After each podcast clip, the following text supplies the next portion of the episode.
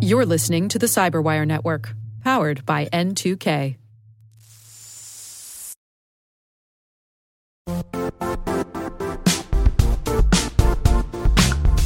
The IT world used to be simpler. You only had to secure and manage environments that you controlled. Then came new technologies and new ways to work. Now, employees, apps, and networks are everywhere. This means poor visibility, security gaps, and added risk. That's why Cloudflare created the first ever connectivity cloud. Visit cloudflare.com to protect your business everywhere you do business.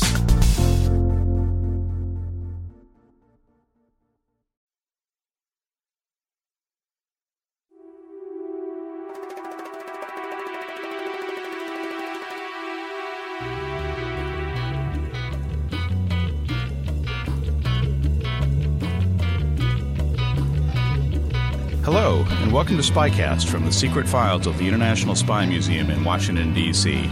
I'm Mark Stout, historian of the museum. I'm a PhD author and historian who served for 13 years as an analyst in the U.S. intelligence community. Every month, the museum brings you interesting talks with authors, scholars, and practitioners who have something to do with the world of intelligence and espionage.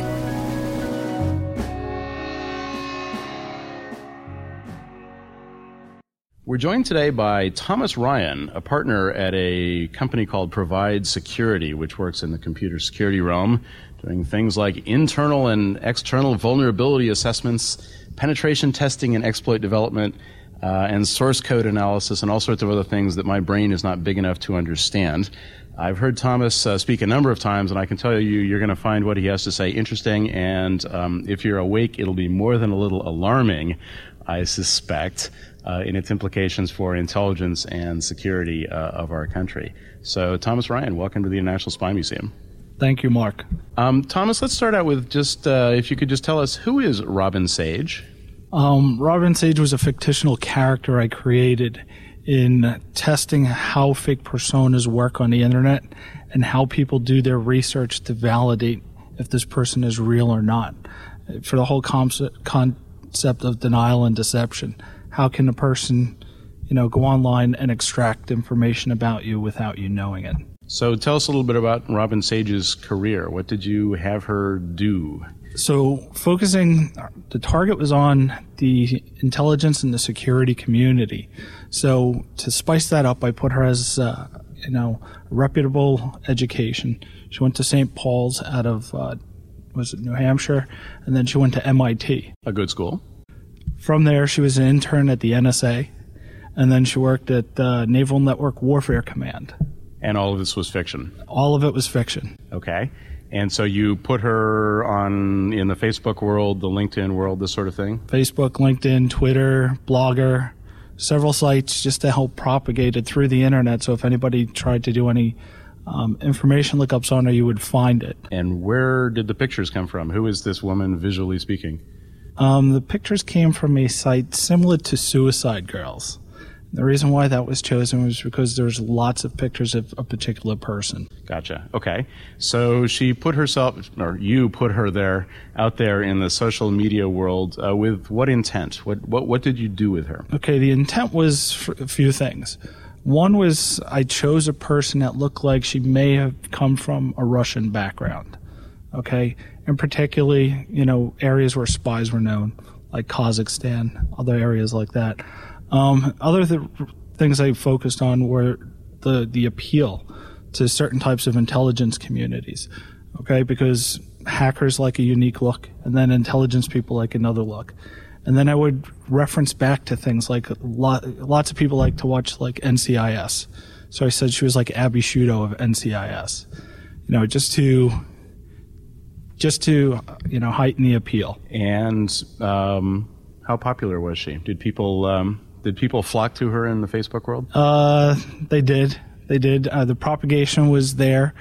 Um, ironically, she was outed about eleven times, eleven different ways, but it never propagated well enough to where other people wouldn't friend her. So even though people were saying, "Hey, I figured out she isn't who she's supposed to be," that didn't stop additional people from just friending her and, and, and trying to associate themselves with her. They ignored that, basically. Correct. And the thing I was looking for was how are they looking for the information? Okay, this way it gives me a general idea of how most people look for information, so you can cross pollinate that and hide all of that information. So, for instance, one way she was outed by um, a hacker named Simple Nomad.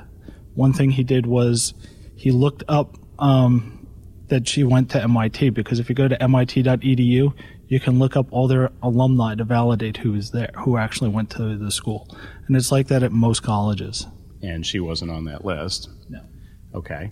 Uh, and you also built some fairly obvious clues into her persona that she wasn't who she said she was, too, didn't you? So everything was based on fiction. So her name, first of all, came from the Army Special Forces training exercise. Called Robin Sage. Yes. Her Facebook URL said, I'm a spy. It was uh, Robin Sage 641.a, the whole thing about San Francisco and the NSA with the little room that records every phone call. Um, her address was the address of Blackwater down in uh, North Carolina. Um, and it was just simple things like that that would just slap you in the face if you looked it up. Um, other things that stood out if you looked up the name Robin Sage as living in those areas where she said she had lived, everyone was a male over the age of 50. Which she wasn't. No. Um, all right. And so, who were you able to attract then into a, a social media relationship with this fictional Robin Sage? So, the whole testing phase went 28 days, and then I just let it go dormant and see how it would still propagate. Um, and what happened was I was able to go out. I got different people, different organizations. Um, I targeted mostly the higher ups within the organizations because when you target the people lower on the scale, it usually has a drastic effect. So they would cut off social media. Nobody could talk to their relatives while they're overseas. And that's not the approach I wanted to make. The approach was you know, high profile people. This is the information you get out. Um, this is what you share with the person. And when you share that information, it sometimes you can't unfriend it or take away the information because now that we have mobile devices, as soon as you click accept, all that information gets downloaded to somebody's phone. Well, I was just going to say, so I friend somebody on Facebook or LinkedIn. So what? I mean, what have I shared with them? I haven't really shared anything important, have I? You shared your name, where you were born, um, your phone number, um, your email address, and just those few pieces of information I was able to take and profile people, um, find everything out about them. For instance, one person, their email address showed me everything that they do on the internet, every blog they post on, every site that they belong to. And then from that, I was able to deduce the security questions to things like bank accounts, email addresses, um, you know, once you answer them, you can get into their systems. So all those security questions, like what was the name of your first pet, and you know, who was your first grade teacher, and those sorts of things. Right. So you were able to get into their, at least hypothetically, you were able to get into their bank accounts and well, some of these sorts of things. Yeah, I mean, hypothetically, you were able to get you didn't into actually their steal their money. no, I'm leaving that to the guys like Lulzsec and Anonymous. So you were able to get some fairly senior people in the U.S. government and the U.S. Uh, uh, intelligence community. If I understand correctly, you got her what boss's boss or something of this sort at the Navy. Somebody for whom she supposedly worked at the Navy to friend her. There's actually several people at NetWarcom that friended her. Um, her boss, which would be her boss, um, which was kind of ironic because I, I think the first thing you should do is know everybody you work with, everybody in the command, whether you remember their face or not. She was kind of um, stood out with her gouged ears and her hair and everything else. So she was the reputable, you know, the rememberable type. You'd go and you say, yeah, I would remember her, but nobody did. And you had, I think, NSA officials and people all over the military, and yes, I had people all over the military, Joint Chiefs of Staff, House Chairman, uh, Chief of Staff of the House of Reps, um, NSA, you know, you name. I think the only people I didn't get were the uh, CIA, Secret Service, the FBI, because they're too busy faking online profiles anyway. Um, you know, and different people like that. Why didn't you get the uh, CIA? Did you not target them, or were they just I was afraid uh, to target secure? them. More afraid to target them. All right. and I believe I heard in an earlier uh, talk that I heard you give on this that you got uh, a Delta operator who was in Afghanistan. Am I remembering correctly? Well, what happened was there were a couple of rangers that were posting pictures, um, and you can't post it while you're out in the field. So once you get back to base, but what happens is it takes the GeoIP data from where you actually take that image, that shot, and from that it stores it in the picture, and you have the EXIF data of where people normally are. So technically, that could be used against you, but technically, once you know about that, you can use it for counter intel also. what do you mean by that? So the EXIF data inside an image is modifiable. Okay. So if you change the actual location and you booby trap that area and somebody went there, you would know people were following you. Okay. So if uh, if Robin Sage had been run not by Thomas Ryan of Provide Security, a good loyal American, um, but say by a foreign intelligence service, uh, the Chinese or the Cubans or this sort of thing, um, what might have been the results? Well, you know, ultimately, how how serious an issue is this? Um, it becomes more serious the more information you put out there. What do you mean by that? So if you're the person that sits there and tweets your whole life away, you know more about that person. You're better able to profile everything that they do. Um, one scary part is if you're constantly tweeting pictures on Twitter, there's a tool out there called Creepy. And what it'll do, it'll, it'll create an analysis of your patterns and where you take pictures and where you upload them from. Um, and then you can create patterns as to what people do. Um, and this, like to the everyday home user, it's not a bad thing. But when you have to worry about your children doing it and stalkers, and you have to worry about, you know, if you're running some type of operation or depending on what your job is, you could be, you know, a cryptographer in the military. That would be uh, a key issue. And if somebody's profiling you, they're going to look for some dirt on you. So this could be used ultimately then as a tool for intelligence agencies to foreign intelligence agencies to spot and assess Americans who have access to sensitive information uh, that they might want to then target for recruitment. Yes. Spy for them potentially. or use against them, use them for blackmail. Because one instance that we found was we found somebody on a wife swapping site, which wasn't a good thing. And Somebody with a security clearance. Probably. Yes. Yes. How delightful. Okay. Uh, let me ask you this: um, How easy is it? We we've all been uh, fascinated with the story of Osama bin Laden recently. How easy it, is it to track down SEALs on the internet? I noticed that the administration has been uh, very cagey about uh, uh, you know precisely who did this, and apparently the president didn't even ask. Uh, the, the identity of the of the person who, who killed bin Laden. Is it easy to if I want to go find SEALs, could I do that in the social media world? In the social media world, I would have to say they all started coming out um, probably since the first Survivor. When Rudy Boesch was on the first Survivor, that's when they learned that it's okay to come out to help publicize what you do. So people a lot of times will bring up their SEAL background. That doesn't always mean that they're active. You know, they could be former SEALs. It enhances their job, you know, or where they may be going. But the also the other problem is you also have a lot of phonies out there, and those phonies cause a lot of problems because nobody knows how to check up on them. So it, there's some intel, some counter intel. It all depends on how you look at it. There were several cases where we actually did find operators from the teams and from Delta and from Alpha teams, and we were able to report back to them and say, well, you need to fix how you share your information. So now, are these sorts of things that you did to find these various special operators? Is this ultimately, technically speaking, really high-speed, fancy stuff, or is this something that, say, Al Qaeda uh, might be able to do? $650 tool. Six hundred fifty dollar tool. So you just have to know to buy it, and then you can do it. Is this a? Uh, are these sorts of things vulnerabilities that are unique to America, the United States, and to people in, you know, uh, the U.S. government and security community, or are other governments and countries around the world comparably vulnerable? Now, a lot of other countries are vulnerable, but they're see the the difference between America and those countries. They feel like they protect their data, you know, and their information is not shared. It's not out there, but it really is. America is a little bit more transparent, so sometimes it's a little easier to find. But I've been able to find people overseas um, trace backs, you know, other methods of deception is to get who they really are, what they're doing, um, different things like that. So, how about the Russians, for example? Can we get can we get them? very easily. I mean, the Russians have this um, the, the, stereotypical image of the Russians is it's very closed society, even in the in the post-Soviet world, and that they really you know protect their secrets.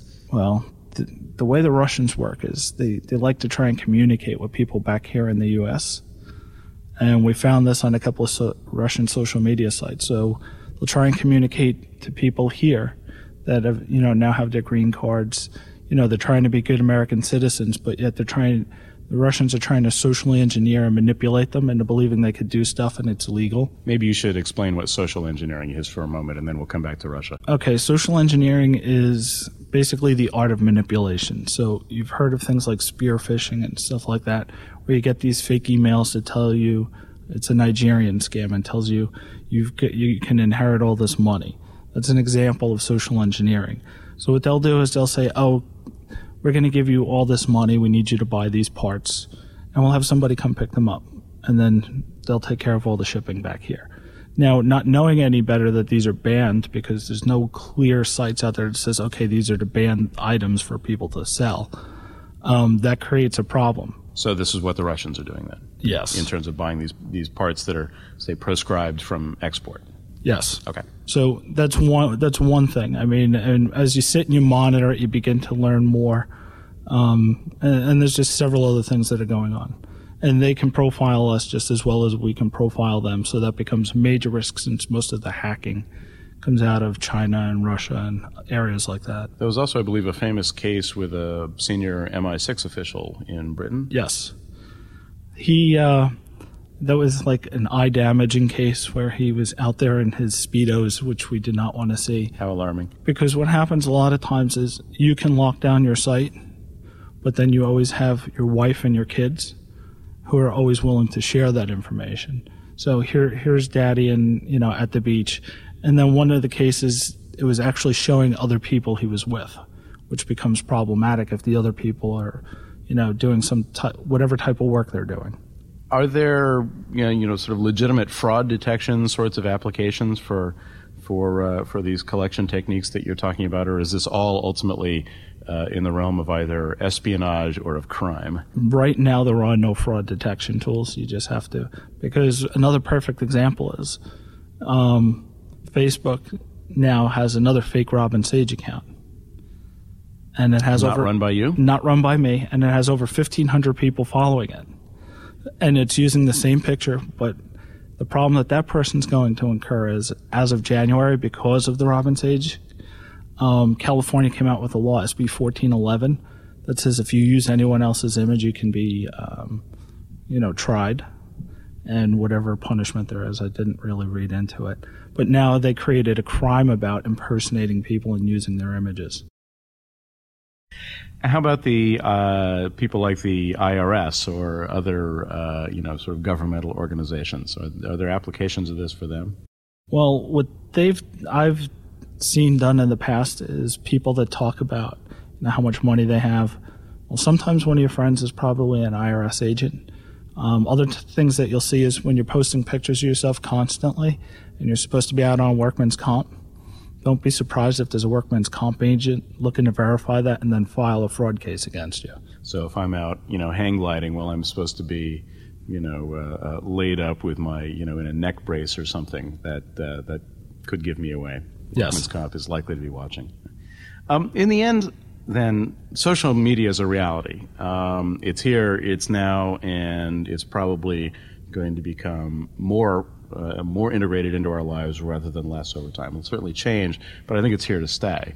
Um, given that, then, is should we really think about this as a net security sort of harm to the United States, given everything that you said, or is it a net security benefit? I mean, we're vulnerable, but as you've indicated, other countries are vulnerable as well. So, how should we think about this? Is this something to, you know, suffer through?